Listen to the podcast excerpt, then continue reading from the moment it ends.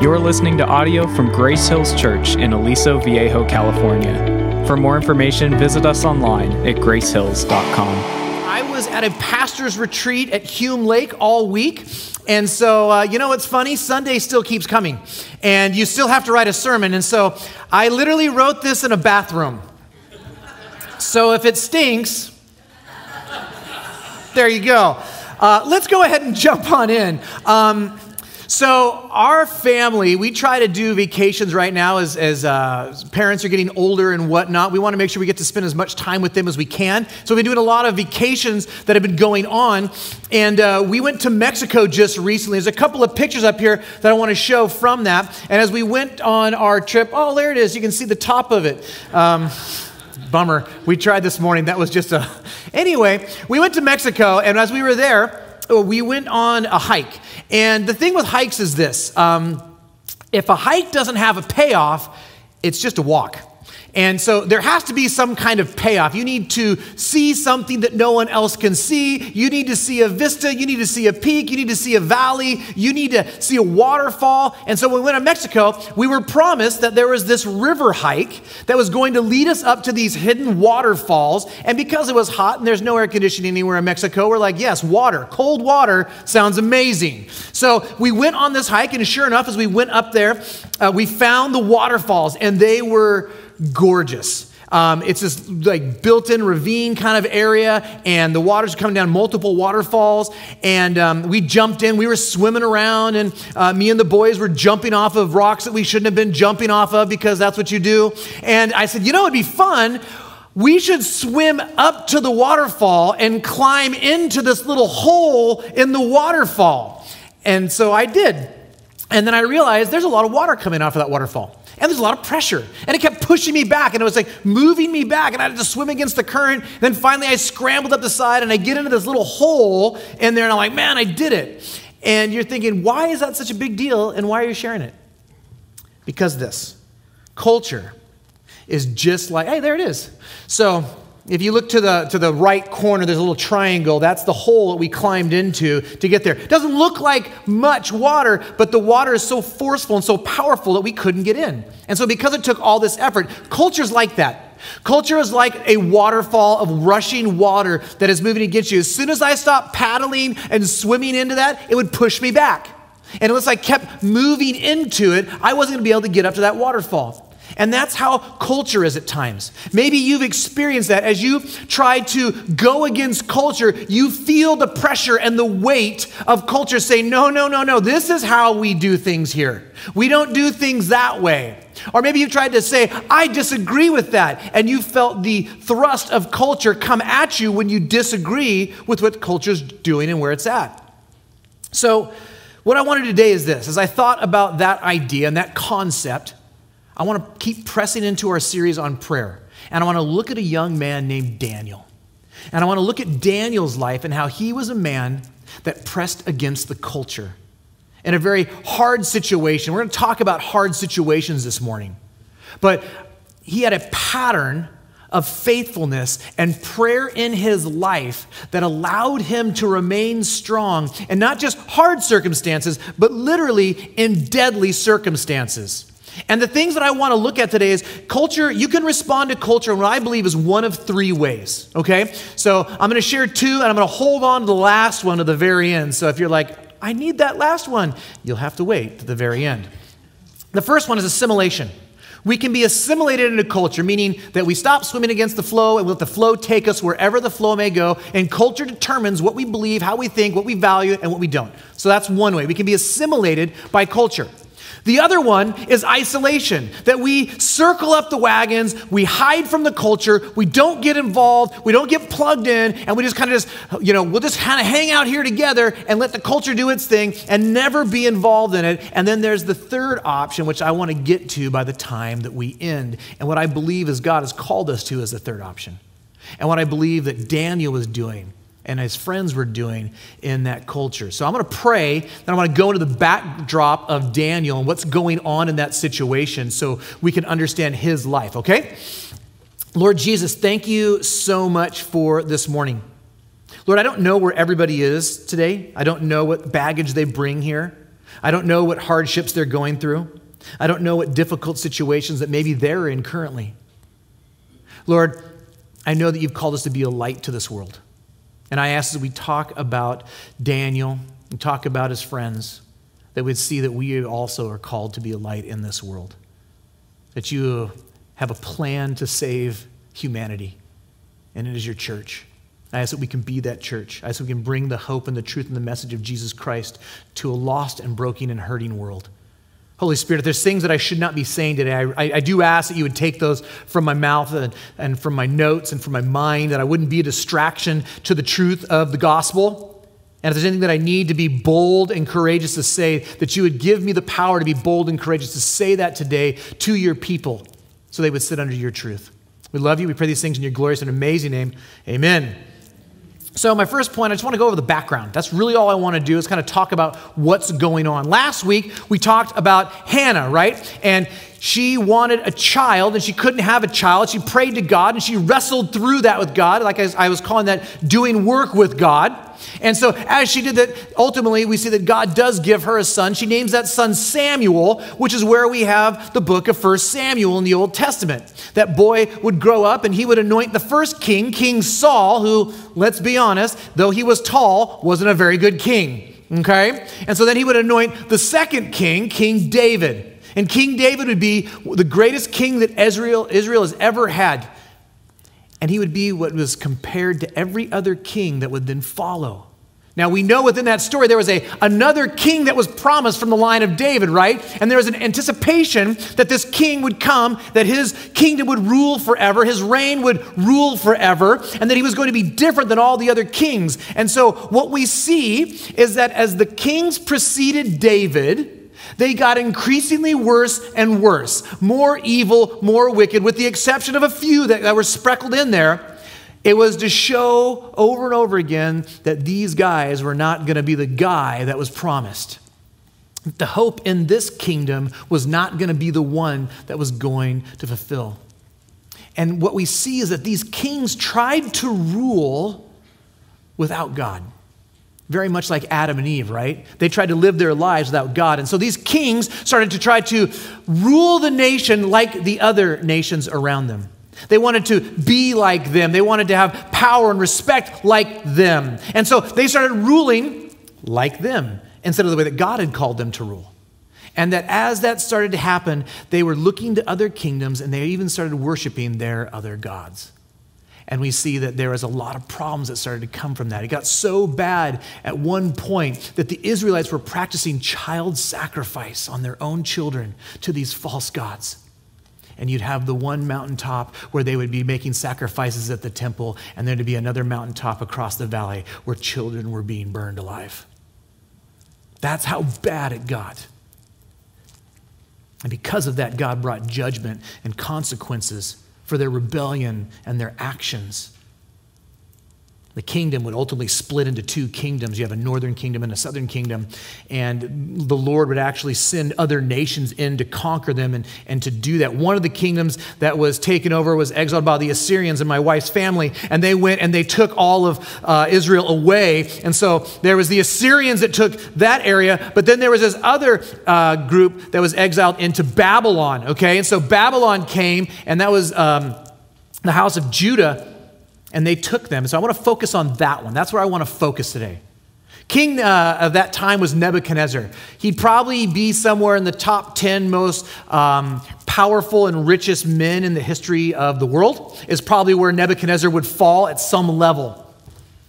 And what would happen is Nebuchadnezzar would come and they would uh, take over different regions and lands and territories. They expanded their territory. And one of the things he was really known for is that he would go and he would take all the youngest and the brightest of every place that he took, and he would then take them and he would bring them back to Babylon, to the capital, and then he would re, uh, rewire them, if you will and they'd be reculturalized into becoming Babylonians. They would learn the language and the history. They would understand the philosophy, uh, who they worshiped, why they worshiped it. Uh, they would be changed in every way that they were. So they had their new identities would be Babylonians. That's who they would ultimately be. And if you didn't, it was easy. They killed you. That, that was it. You either assimilate or you die. This was where Israel finds themselves.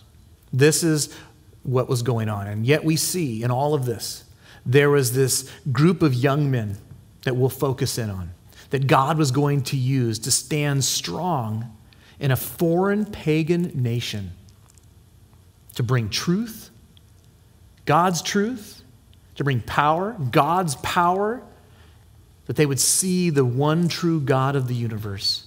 And ultimately, it would have a massive impact on them and those around. And what they were doing is they were ultimately bringing the hope of God to people that didn't have hope. We talk about it all the time that as we look at these um, smaller pictures of what's happening in the Bible, that it's always representing something bigger, right? And so as we look at Daniel, we look at Israel in exile in Babylon, we're also looking at the church on a global scale, and how the church is very much like that. Now, the church is meant to do the same thing, but not just with Babylon, but the entire planet that we exist on. That's what's going on and what's happening in this section. So, these two things are happening. We're looking at Daniel and his life, but we're looking at the church and what God is doing on a cosmic scale as well. Okay? So, what we need to do is look at the situation that Daniel is in. Um, as we focus in on Daniel, um, it's interesting. Like, I could talk about all of his buddies, and they'll get brought up, but that's really not the focus of where I want to land. I want to look at the pattern of the life of Daniel. Actually, Daniel had influence over his friends, so that pattern of his life, I think, I believe, poured into the lives of his friends as well. And what we find is they would not be moved by the culture on the things that pertain to the Lord. Now, you need to understand something, though. They conformed a lot of their life in Babylon. They did. You're like, well, they didn't conform to anything. No, they conformed to a lot of stuff. They, they did a lot of things that we were like, I don't know if I like that. But when it came down to that which defines them as a Jew and a follower of God, they did not bend their knee. They wouldn't do it. They didn't compromise their identity in God.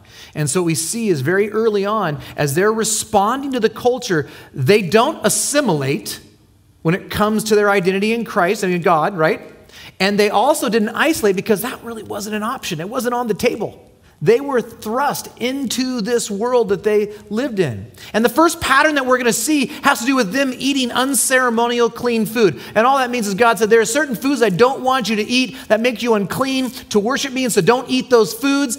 And unfortunately, the Babylonians didn't care about those rules. They're like, we're going to eat this, and that's how we're going to eat. And that's how I'm going to train these guys up because their boss at that time, Daniel's boss, is like, hey, I have to get you guys trained to present to the king and if I do a good job, I get to live. And if I do a bad job, well, I die.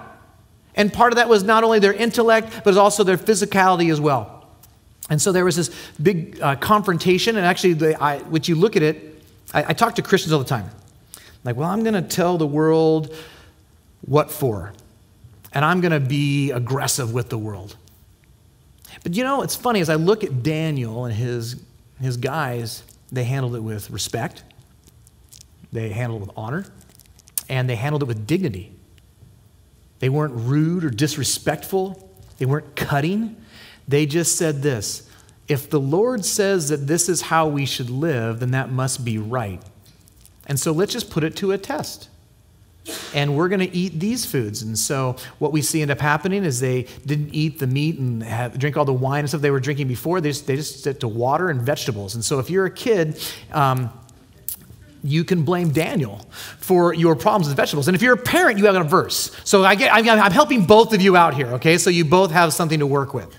And so ultimately, what ends up happening is that as God um, shows up in that moment, he shows favor, they look better, and they all eat vegetables.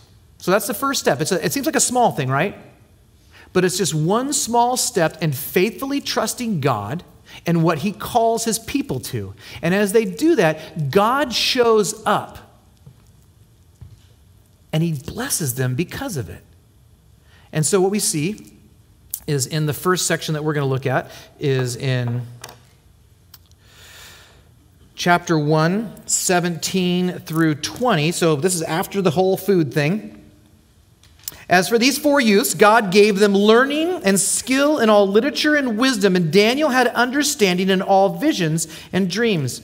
At the end of the time when the king had commanded that they should be brought in, the chief of the eunuchs brought them in before Nebuchadnezzar, and the king spoke with them. And among all of them, none was found like Daniel, Hananiah, Mishael, and Azariah. Therefore, they stood before the king, and in every matter of wisdom and understanding about which the king inquired of them, he found them 10 times better than all the magicians and enchanters that were in all his kingdom. And Daniel was there until the first year of King Cyrus.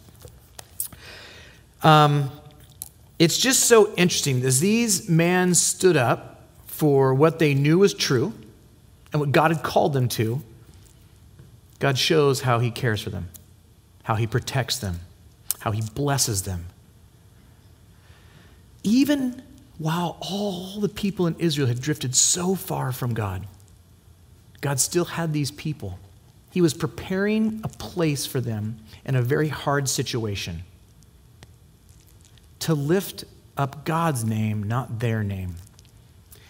Now, I know that we all come here with different baggage. And the things I'm going to say today may, may feel hard at first.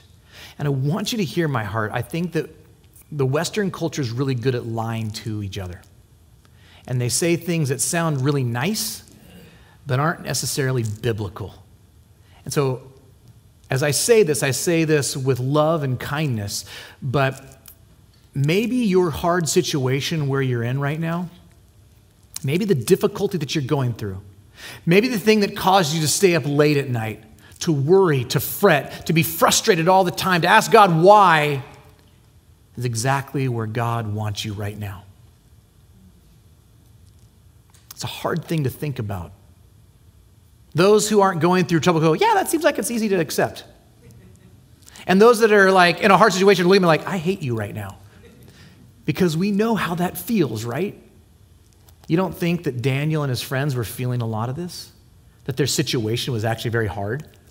Oh, hey, I, I, just, I just watched people that I love killed, and, and we just got exiled, and, and I had to change the way that I live. And um, they worked for the, the chief of the eunuchs, so I don't know if they had to become eunuchs or not, but it could be on the table. And if that's the case, that's a real bummer. You don't think that it's hard for them going like, why is this happening? Why are we here?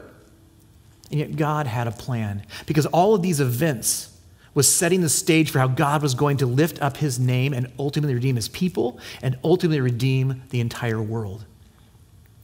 See, at times we feel like the situation that we're in might feel like the worst thing in the world. And we're asking for relief. But it's really a part of God's bigger plan you realize that God loves us, is engaged with us, and He is um, using us for His purpose, for His glory, and ultimately, whether we realize it or not in the moment, our joy because He loves us and He cares for us and He wants us to be about what He's about. He's including us in His plan. I mean, think of the story of Joseph. If you don't, I, I, I am debating doing this next year, an entire series on Joseph, because it's such a good story. But Joseph uh, was this young, young man who had some brothers, and they didn't like the attention that their dad was giving them. So, what they decided to do, well, clearly, you just beat him up and throw him into a pit because that's what normal people do to people that they are jealous of. And so they throw him into this pit. They were going to kill him at one point. Said, "Oh, you know what's even better? We can make some cash off of this." And so let's just put him into human trafficking. And they sold him off to slavery. He ends up going to work for this guy whose then wife finds him really attractive. She accuses him of raping her, and then he gets thrown in jail again. And then he's there for a number of years. And then through that process, we see that God places Joseph in the right place at the right time to give the right information to the right guy to become the number two guy guy in all of Egypt. You don't think about it that way. You think that Joseph's like, this is great. Hit me again. Let's find another pit. Uh, do you think he was excited about what was going on? But yet, we see at the very end of all of this story and what takes place. In Genesis 45, 4 through 7, it says some stuff. Uh, I'm not going to read that one. I'm just going to quote Genesis 50, 20, which is what you meant for evil, God meant for good. That's what was going on. But I, I, I do want to go to Psalm, uh, the Psalms, uh, Psalm 105 17, as it's talking about what's going on, it says, And he had sent a man ahead of them, Joseph, who was sold as a slave. He, being God, sent a man named Joseph as a part of his plan to become a slave that was ultimately going to save his people. If you just kept reading those next verses, you talk about how amazing our God is and what he does for his people. But this all started with the fact that God had him put in slavery. It's a hard truth. And yet, Joseph, though he didn't understand what was going on at the time, by the end, he saw the bigger picture. And he saw how God was, had chosen him for a special task, a difficult task, to save his people. See, God's doing that today still. Maybe that's you. You in a situation that you go, This is the worst right now, Simon. This is the worst. I hate this. I hate where I'm at right now. It feels hopeless all the time. It, it, seems like there's no way out of the situation that I'm currently in. And maybe you're feeling that way. And I want to ask you this question with love have you asked God if this is a part of His story and His glory? Or do you still think it's about your story and your glory? So, what we find is my third point is placed in the worst place for the right time. This is where we get to Daniel and how he's, God's going to use him in this moment as he's been exiled, trained for three years, put in the king's like top tier of advisors King Nebuchadnezzar has a dream. He has this dream, and it starts to bother him deeply. To the point where he can't sleep. You ever have a dream that feels like there's something else going on, and you wake up and then you are awake? You're like, we ain't sleeping now. We're thinking. And your mind starts spinning and spinning and spinning because you can't get it out of your head. Well, that happened to the king, but this went on for many days. He was obsessed with this vision. He wanted to know what this dream meant, that it was so real and it pertained to his life and where he was, and he understood parts of it, but he didn't understand why it was going the way it was going. And so he's going to go about figuring out how to do this a little bit differently than he has in the past. And so here's his plan. He has all these sorcerers and enchanters and all these, you know, people that are supposed to be wise individuals and says, Hey, I, I, I want to know what this dream means. He's like, Great, tell us the dream, oh great king. He's like, No, you can tell me my dream. He's like, I say, What? You're going to tell me the dream that I had. And then after that, you're then going to interpret what that dream means. And they're like, I don't know. King, I don't think you understand how this works. You have to tell me what's going on. He's like, No, that's not what's happening. You, guys, you may ask, Why is he doing that? Oh, by the way, he also put in a caveat to really give him incentive. If you don't, I will tear you limb from limb and I will kill everyone in your house. So just, what's my dream? That's the situation that we're in here. Why? So it's, it, it's a two part thing. One, we know that he understood enough of it because he was asking the right questions. We know uh, later on in the next chapter, we'll see kind of what he ultimately does. And so I think he understood it enough, but not enough to change ultimately. But the other thing was he was so troubled because he was trying to figure out like, do the guys that surround me, are they just lying to me? Are they just telling me what I want to hear? This dream was so important, he had to know the truth. And so he wanted real answers. He was testing their powers, he was testing their abilities. And, and, ultimately, what he's doing is he's actually challenging the gods that they worship because they worship those gods and said, Can these gods answer this question so I can understand it? So, all of this is kind of going on. And they start freaking out because they don't know. And last they checked, they like their arms and legs where they were, and they love their families. And so, what do they do? They start stalling for time. Well, give us a few days, give us a little bit of time. Could you give us a hint about the dream? So maybe that would spur us on to move in that direction. And the king starts getting more and more angry. It's like, no, this is what I said, this is what I mean, and this is what you'll do. And in verse 10 of uh, chapter 2 of Daniel, you won't have it, you guys, that's okay, just follow along with me. The Chaldeans answered the king and said, There is not a man on earth who can meet the king's demand, for no great and powerful king has asked such a thing of any magician or enchanter or Chaldean. The thing that the king asks is difficult, and no one can show it to the king except the gods whose dwelling is not with flesh. Because of this, the king was angry and very furious and commanded that all the wise men of Babylon be destroyed. So that seems like it's a bummer for anyone who's a wise man, anyone who is with the magicians and the enchanters and the sorcerers and the Chaldeans, right? Daniel was one of those guys in the culture, in influence, among the king. And they go to Daniel, like, hey, we're gonna, we're gonna kill you. He's like, well, why? but there's hope. Because in chapter 1 and verse 17, we got this, this little message, and I, I read it earlier. As for those four youths, God gave them learning and skill in all literature and wisdom, and Daniel had understanding in all visions and dreams. You see how God's setting the stage for what he's going to do? He's like, I got this so figured out. Like, it's all exactly the way it needs to be. So then Daniel actually hears, they go and say, Hey, we're going to kill you. He's like, Well, hold on. I want to have a meeting with the king. I'm going to, I'm going to interpret the king's dream. Here's the crazy part. He says that, he doesn't know yet. He doesn't know the dream and he doesn't know the interpretation. He just says, No, we're going to do this. So you see that this man who stepped out in faith and saw God show up, provided the solution, he's stepping out in faith again. Another pattern as you see he is stepping out in faith, believing and trusting what God's word says, because if it is God's word, it is true, it is accurate, and it is the best. And so he steps out in prayer, the pattern of faithfully trusting God. I guess my question is are you? Do you have a pattern of your life of faithfully trusting God, believing what his word says? Standing on His word, not yours. Not believing the pressures of the culture, but God's. So, what does he do to prepare? What's he going to do to figure out this dream thing? I love it. He gathers his three buddies and he says, Hey, here's what's going on. We need to pray right now.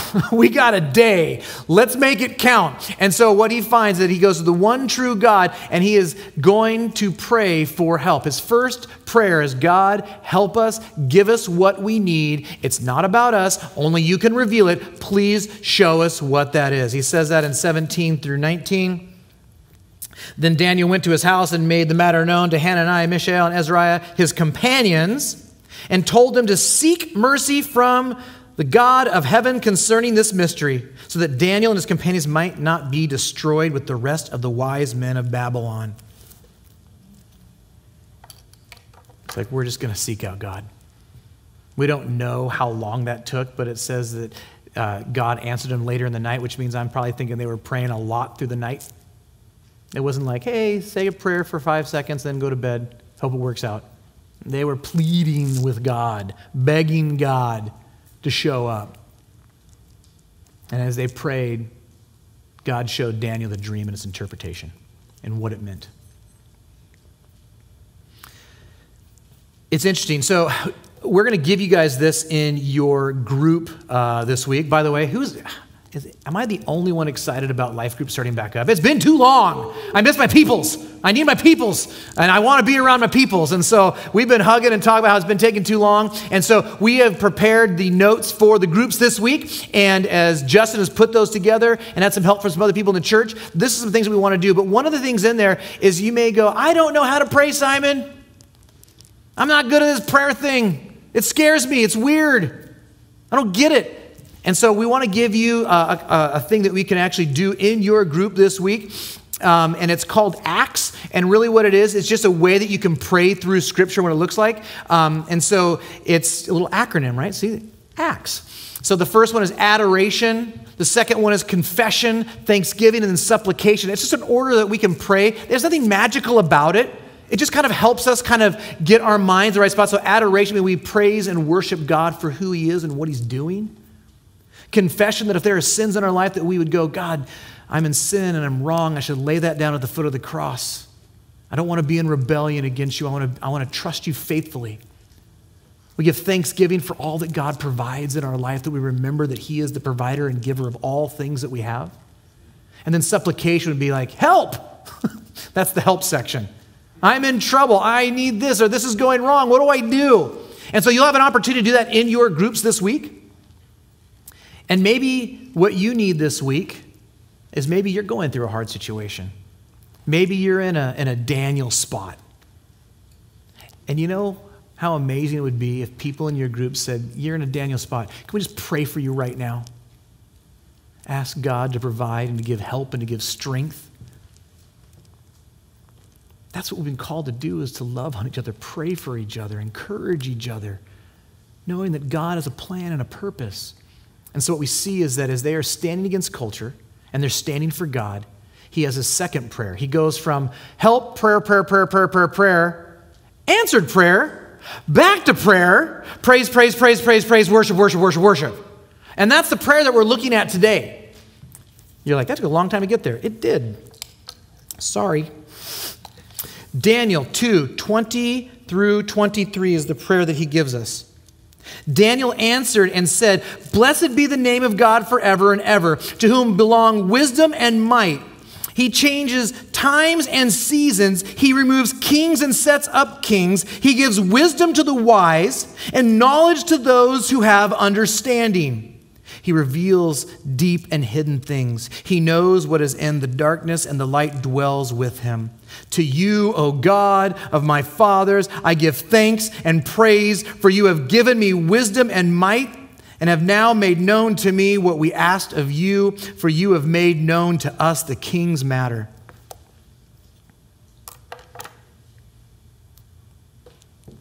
What's interesting about this prayer, he could have been like, God, I'm mad.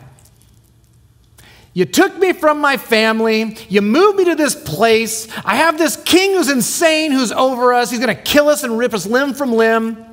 I didn't want to eat the food and I trusted you there, but now I got to do these things and I'm hanging out with these pagans and they're worshiping these false gods and they're doing all this witchcraft and sorcery. Like, I don't want to be here. That's not what he does. That is not his response. He points to God's wisdom. Just like that. It's to show that God knows best in every and any situation. Even when we don't understand why it's happening. He's saying that God controls it all and your ways are best. The times and the seasons in your life that he's talking about are for a reason and they're not random. That's hopeful. That's good news. Could you imagine if, like, well, the universe rolled the dice and I got the raw end of the stick on this one? Darn, universe. It's for a reason that what you're going through has purpose and meaning and value. We have to understand that. If, these, if God is changing the times and the seasons, that He is in control, and if He is perfect and knows best, then we can rest in that. They're not random. They're meant to grow us and bring glory to God, the only one who deserves glory, the only one that deserves honor. So he sets up kings and removes them the same way that we do when we play chess and we put them on a chessboard. You know what's crazy is also there's like this tongue in cheek nod to all the wicked and evil kings of Israel, huh? You set them up and you bring them down because you're in control. And the king that we are in front of right now, you're in control of that. As crazy as he is, as ludicrous as he might be doing, is doing, you're in control, God. And he knows all the deep and hidden things. It's just fun to learn. As you learn, it's like you're getting the secret pass into something that you don't no one else knows. Have you ever done that? You learn something like, and what do you do? I got to tell someone this thing that I learned. We're all an expert because we watch a documentary on something, like we all are, right? But he reveals these deep and hidden things. Sometimes God cracks the door. Sometimes God just kind of pulls back a curtain a little bit. Sometimes He lets us look through a peephole to see how amazing He truly is and how He is controlling every situation for His glory and for His honor. We can look back in our lives sometimes and see that, right? Say, oh, you know, hindsight's 2020 because we can see what God was doing. It's hard in those moments, but sometimes God says, Let me show you what I'm doing here. Let me show you how I'm going to change everything. Let me show you how I'm powerful and I'm in control. And He lets us see this, not because He has to, because He's just good. And He wants us to see how amazing He truly is and how powerful He truly is and how He holds all things together in His hand. That's what He's doing. See, He sees the bigger picture, He sees the whole picture. We just get this tiny little speck of a dot that we can look through, and it all revolves around us, right? And he's like, No, let me pull it back. It all revolves around me. Everything revolves around me. So Daniel goes before the king. I'm going to tell him his crazy dream. And the king asks him, Are you able to interpret my dream? His response is fantastic. This is what he says uh, Daniel 2 26 through 28. The king declared to Daniel, whose name was Belshazzar, I wish I had time to talk about his name. Are you able to make known to me the dream that I have seen and its interpretation? Daniel answered the king and said, No. Uh, excuse me? no wise men, enchanters, magicians, astrologers can show to the king the mystery that the king has asked. This is the best part. But there is a God in heaven who reveals mysteries, and he has made known to King Nebuchadnezzar what will be in the later days. Your dream and the visions of your head as you lay in bed are these. It ain't me, man. It's God. Only God can do these things that you're talking about.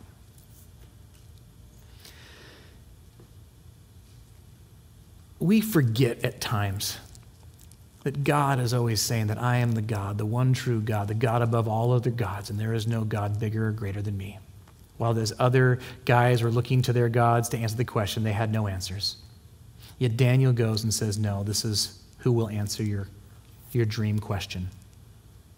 He goes into the dream and about how there's all these kingdoms. There's this giant statue, and it's gold and silver and bronze, and it's got iron and iron and clay, and it's this giant statue. And then he's like, and then there's this, this rock that's not cut by human hands. It comes out and it's thrown at the statue, and the statue it crumbles to pieces and it falls apart, and all this metal turns to like chaff in the wind, which is like worthlessness.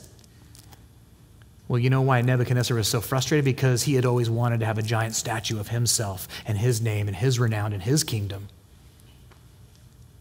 And yet, when he saw the vision that there was something that was going to topple that, and it, it scared him.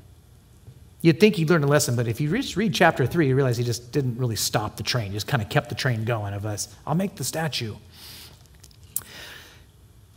So he tells them that all these powerful kingdoms that are represented by the different materials that are used, they're all going to end. They're all going to be crushed. Yet God is setting up a kingdom that will never end, a kingdom that is more powerful, that will endure forever.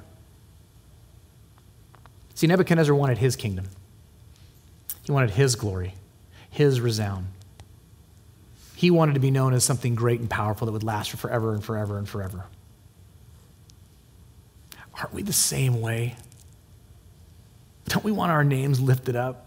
Don't we want to be known as great? Don't we want to be worth something? Don't we want to be remembered? Don't we want to have value? Don't we pour into our little kingdoms all the time? Well, here's the thing God's about his kingdom because only it can actually satisfy and endure for forever. See, the kingdom is God's great kingdom. Jesus is the king of that kingdom.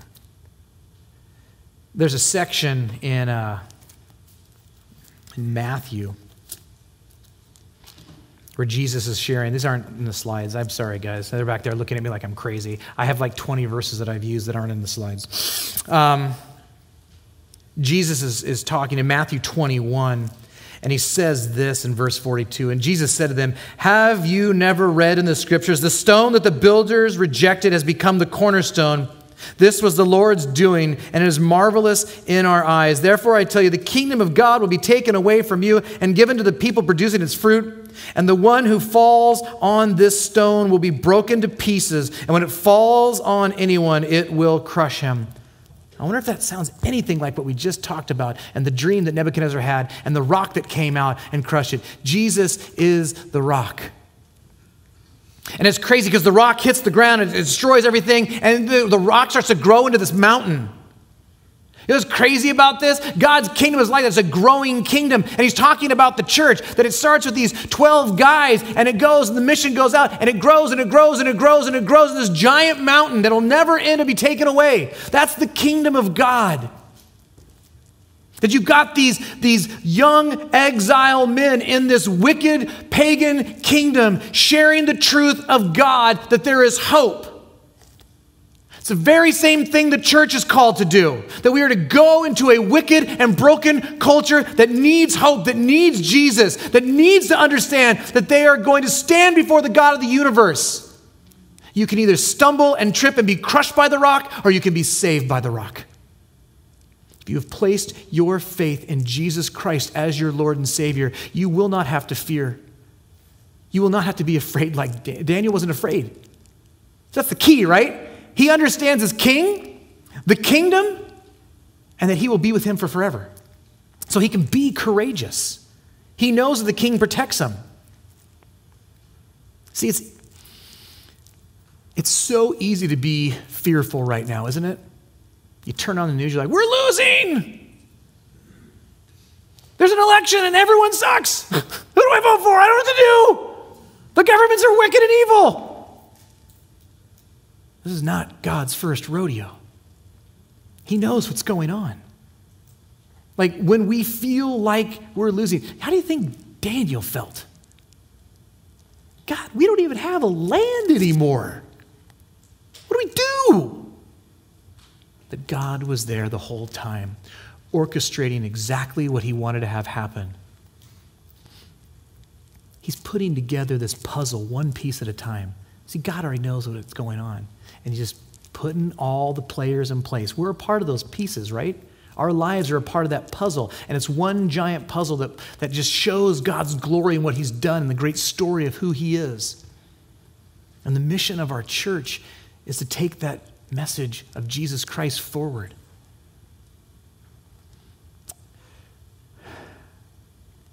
As I look at Daniel, and, and, Daniel has a couple more things where it revolves around prayer and it revolves around trusting God and stepping out in faith, and ultimately, like you see all that work.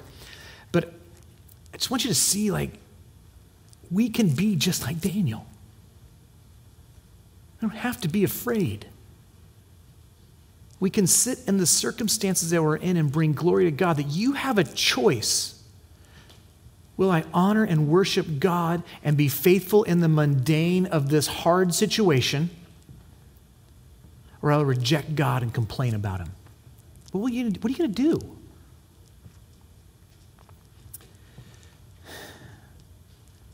I want to I want to end with this, and I did promise that I was going to give you the third option, so I haven't forgotten. I want to read John 17. This is the high priestly prayer. This is Jesus praying for us, praying for what was going to happen, praying for when he left, praying for after he had given his life on the cross, so whoever believed in him would be saved. This is what he says John 17, 14 through 19.